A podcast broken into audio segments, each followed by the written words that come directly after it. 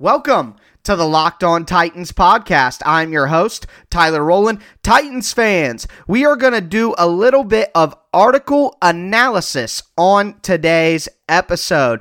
Two specific articles that were written with some Titans related information that I find very, very interesting. First, out of all of the signings around the NFL, we will take a look at how the analytics say the Titans may have found one of the biggest bargains and one of the greatest steals of the first wave of free agency. And then, as contract situations continue to evolve, we are going to look at an article that makes the case for one Titans player who should not be happy with how things have played out so far. You may have an idea of who that is already, but we are going to talk about that in our second segment, and then we will cap off the show with a positive and happy draft update, giving you guys a window into the process and how things will look and how things may go for the actual players being drafted in this new virtual setup that we will most likely see from the NFL. So, some interesting articles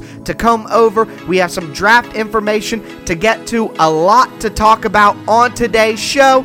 Let's get it.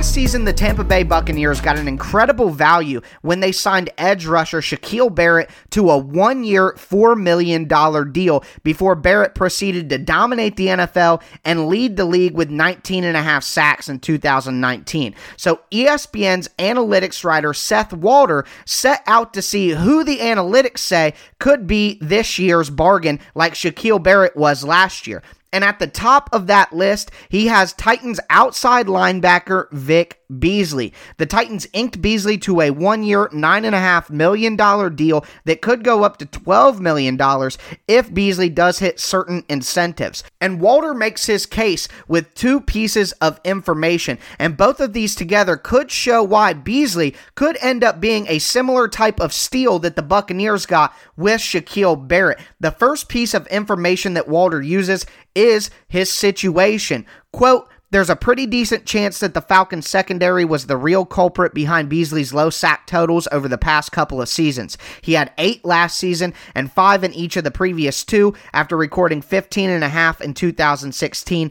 End quote. And it does make sense that looking at the Titans situation, you could expect more help for Vic Beasley after the Falcons defense really started to nosedive after their Super Bowl run. The Titans have two of the best safeties in the NFL with Kevin Byard and Kenny Vaccaro they will have at least two good cornerbacks on the outside with Adoree Jackson and Malcolm Butler, a great pass coverage linebacker like Jayon Brown, and other help on the defensive line that can take stress off of Beasley while he is pass rushing, with more assets in the draft and free agency that can still be used. So it is definitely possible and would make complete sense that looking at the Titans supporting cast on defense that Beasley will be added to could elevate his production and get him back to that 2016 mode where he had 15 and a half sacks. But the point of the article is how the analytics tell the story and what you can point to to show that Beasley could be a much better player than he's being paid for. And the number one statistic or analytic that Walder points to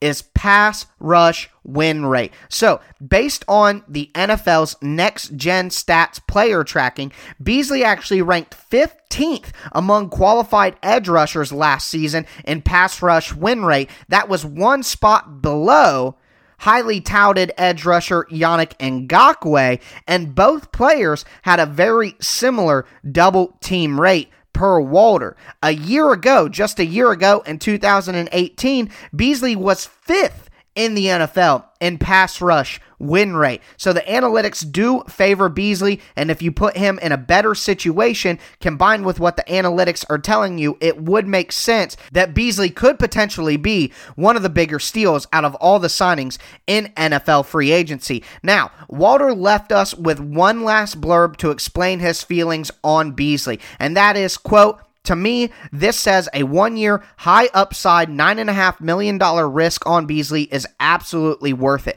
While the situations aren't exactly the same, Beasley is a former first round pick with 15 and a half sack season under his belt and is being paid more. If anyone is most likely to pull off a Barrett style breakout on a one year deal this season, it's Beasley. So that has to get you really excited for Vic Beasley's potential in this Titans defense. Like he said there, and I will echo circumstance, the Titans will have a better supporting cast on defense around Beasley and put him in a role that will be more comfortable and ask him to do less.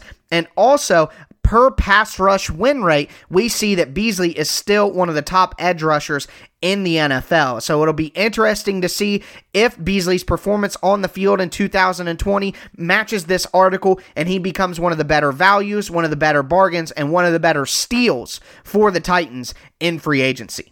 Once again, that is an article on ESPN by analytics writer Seth Walder. Make sure you guys check that out. It's a very good article um, about the other candidates that he could see, but I wanted to make sure that you guys were up to date on what the NFL world is saying about some of the Titans signings. And I sure hope that Walter is right and Beasley can get back to his 2016 production and help this Titans defense get more pressure on the quarterback. But that is not the only article that we are analyzing today, Titans fans, we are going to jump into our second segment and take a look at an article that explains why there's a certain Titans player, you might have been able to guess from the intro, who should not be happy about their current contract situation and how things could be different going forward and how the Titans should proceed going forward. But before we jump into that, I do just want to remind you guys that I will be bringing you content Monday through Friday, every single week throughout the all season up until kickoff. So make sure that you are subscribed to the Locked On Titans podcast on whatever platform you do stream podcast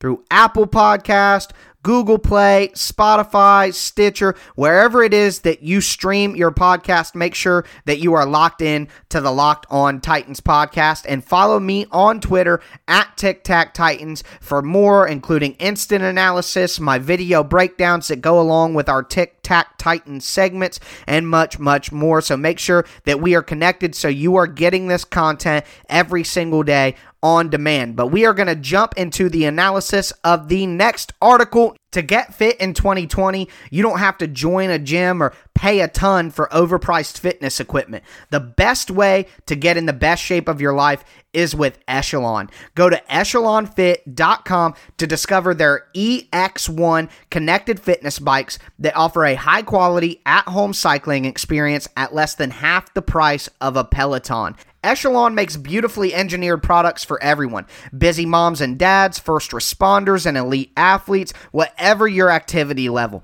And with daily live and on demand studio classes right in your home, you'll never have to step foot in a gym. It's not like you're allowed to right now, anyways. You'll love Echelon, but if you aren't 100% satisfied, they'll give you your money back. So join hundreds of thousands of men and women who are getting fit with Echelon. Don't pay a ton for Peloton. Buy an Echelon bike today for under a $1,000. And we're all basically quarantined, so there's no better time to work out from home and take the time to worry about your physical fitness level. Go to echelonfit.com slash L-O-N-F-L to learn about their limited time exclusive offer with a free iPad. So check out the complete details at echelonfit.com slash L-O-N-F-L.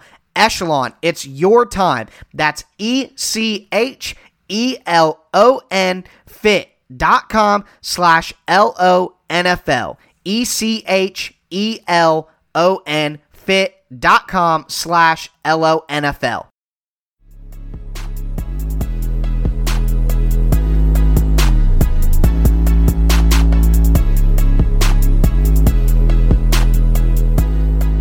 Let's continue our article analysis here with another article out of The Athletic by Joe Rexrode. And I thought this article was pretty fantastic. Uh, Rexrode does a good job of kind of going around all of the different issues as to why the Titans are in a tough spot with Derrick Henry and his contract situation. Now, in Rexrode Rhodes' article, it's pretty obvious that he thinks the Titans need to pay up, and they need to pay up soon, and they need to pay up big time, and that it won't be a big issue for the Titans. But in fairness, he does go over uh, quite a you know, quite a bit of information that shows why you shouldn't pay a running back, but counters with why Derrick Henry is a little bit different. So I'm just going to read you a few uh, select paragraphs out of this article. Uh, I think that Rexrode does a, like I said, does a fantastic job with this one. I would encourage you guys to check it out. I do believe right now the athletics paywall is down due to COVID 19 and everything that's going on,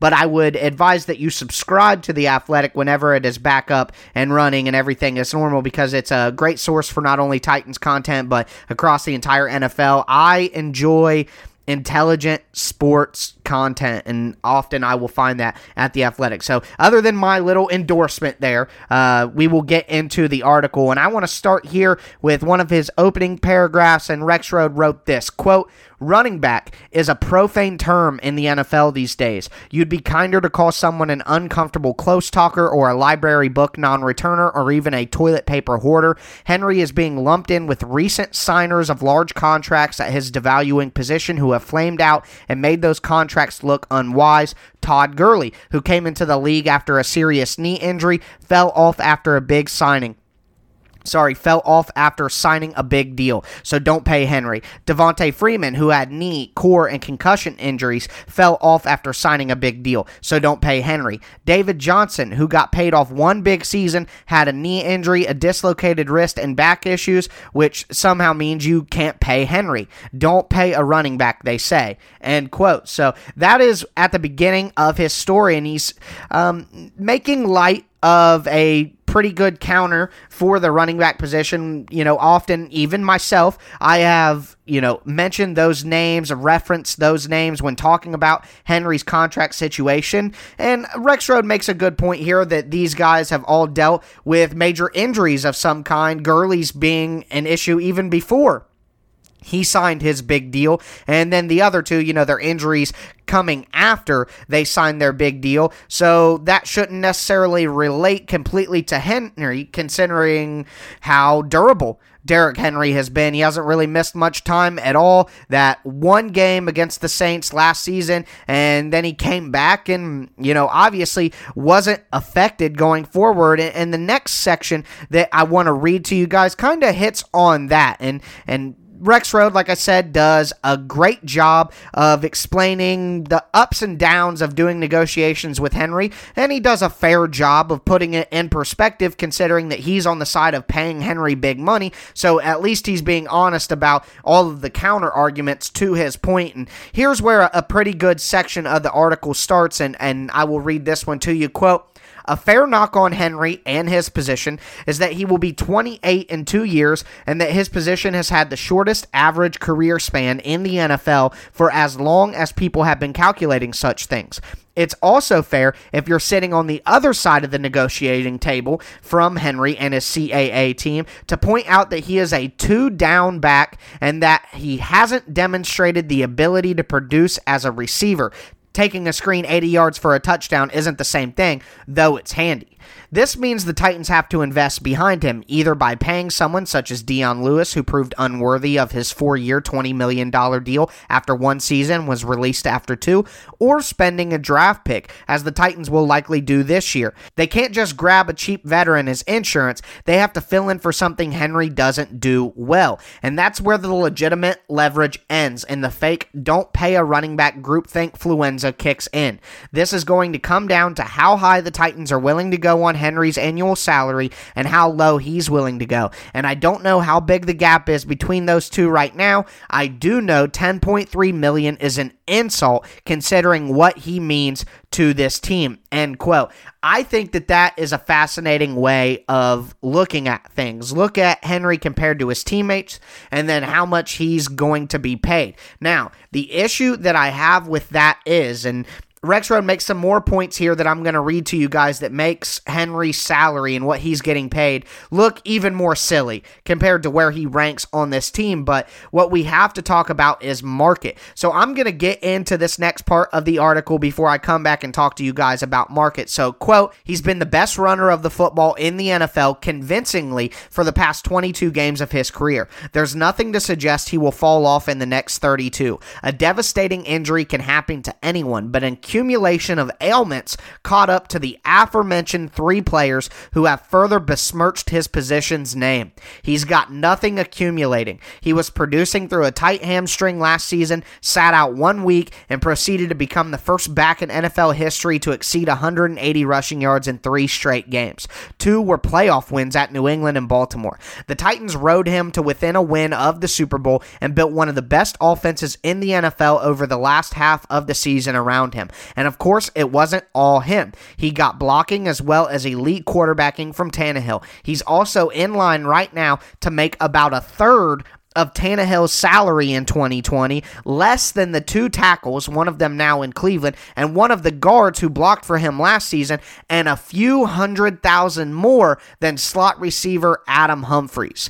End quote. So that right there is a pretty deafening case for Derrick Henry to get paid more than he's being paid right now. But that's where I want to counter with market. You can't just pay guys based on how well they play or how much they mean to your team. You have to do that within the prism of how much everyone else in their particular role is being paid. In a vacuum, Derrick Henry should be the one making $30 million a year. But when you look at the running back market, everything is driven by the market. So you can't just go out and pay Derrick Henry way more than anybody else at his position when there's a general market that you have to follow with supply and demand for how these running backs should be paid. So while I understand the comparison, Derrick Henry only making a few hundred thousand more dollars than Adam Humphries, making less than the people blocking for him,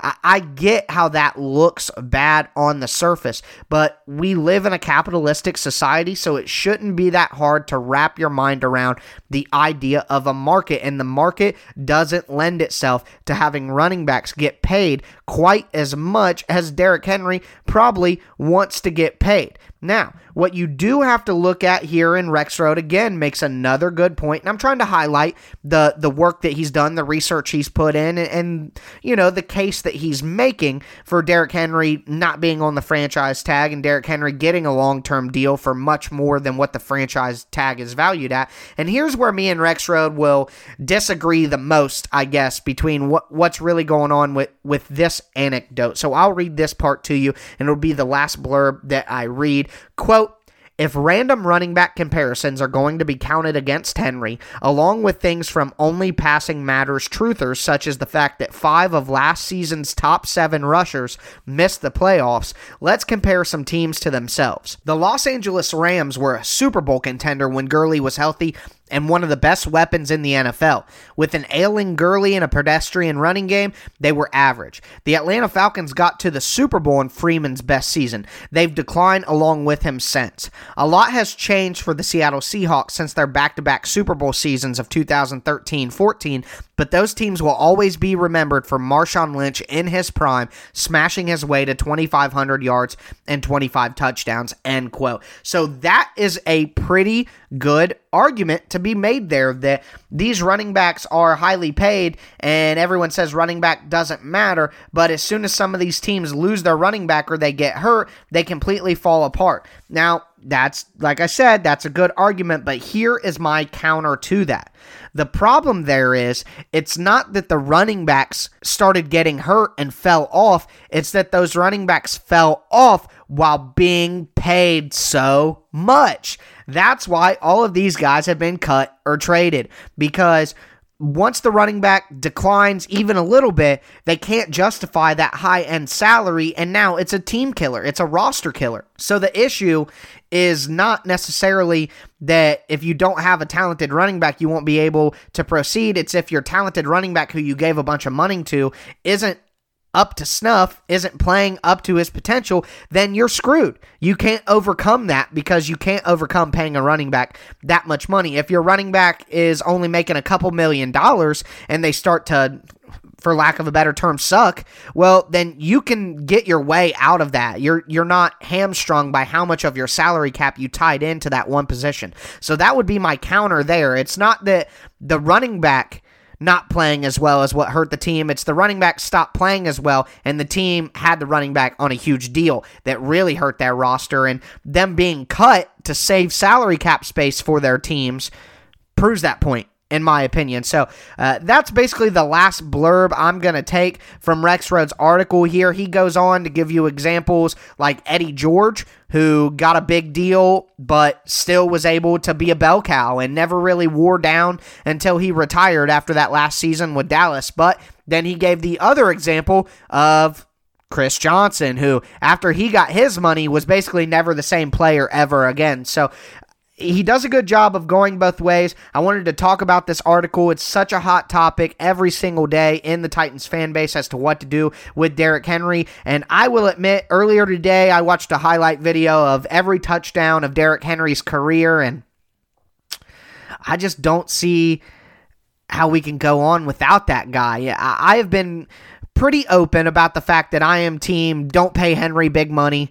Uh, probably franchise tag him two years in a row. You can't give a running back big money, blah, blah, blah. But just watching that guy play, considering what Rexrode had to say in his article, considering the type of specimen that Derrick Henry is, he's not just your regular average sized running back. He is an Adonis. He is a, a freak, a cyborg. His workout regimen, his work ethic is legendary. And some of that and his off field concerns are nothing. I mean, it's not like Zeke Elliott where you have work ethic concerns and troubles off the field to be concerned about. I mean, Derrick Henry is spotless. He's squeaky clean and he's a hard worker. He's a leader. And I am really on the fence about what to do with Derrick Henry going forward. But I wanted to highlight this article by Rexrode as I thought he made some pretty good points on his side of the story and his side of how he feels about what the Titans should do with Derrick Henry. So, pretty good argument there. I would advise you to check out the entire article in full. When we come back for our last segment, it's going to be quick. I'm just going to give you guys an update on how the NFL draft will go for the actual players being drafted and what the NFL is doing in lieu of the COVID 19 situation and it moving the NFL draft around in procedure and place.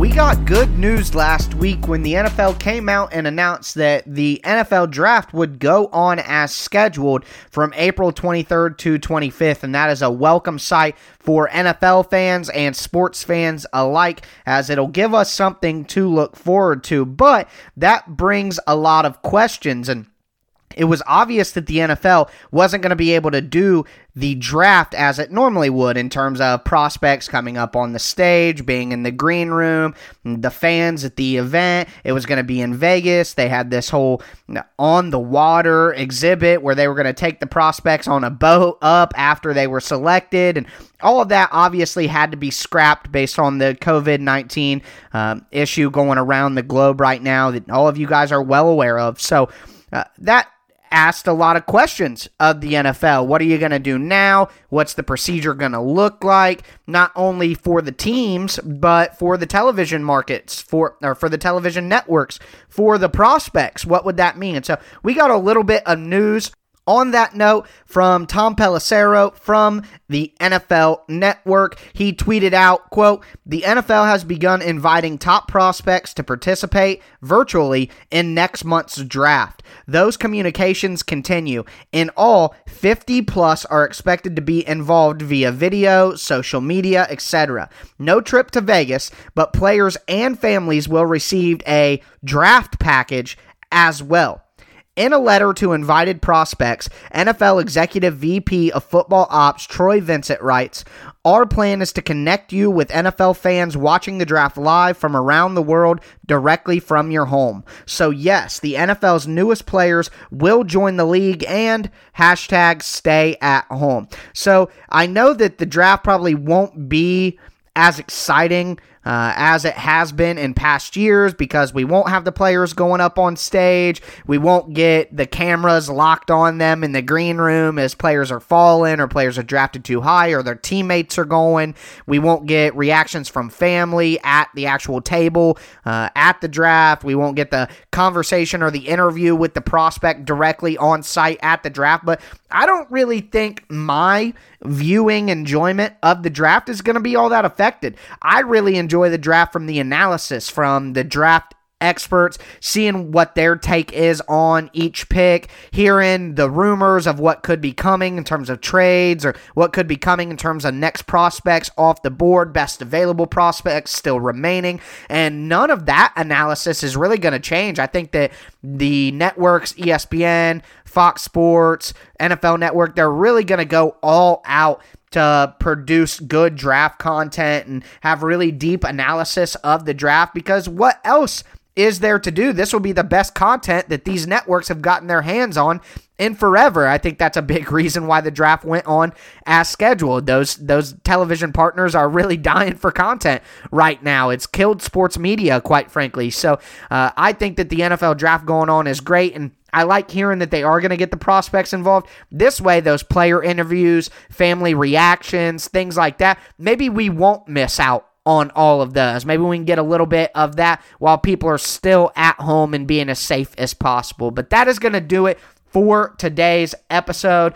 If you guys could, now that you are done listening to the Locked On Titans podcast, tell your smart device to play Locked On Fantasy Football. They are going over all of the free agent signings, how it'll have an impact on fantasy football going forward this year. They also talk about certain rookies and how they'll impact and what they will do in fantasy this year and those kind of projections. So, never a bad time to start getting ready for fantasy football so that you can take all your friends' money and steal the trophy away. So, hopefully, you guys can win your fantasy leagues and start early getting that done. Check out the Locked On NFL Fantasy Football podcast. But that is going to do it for me. As always, I am your host, Tyler Rowland, and this was Locked On Titans.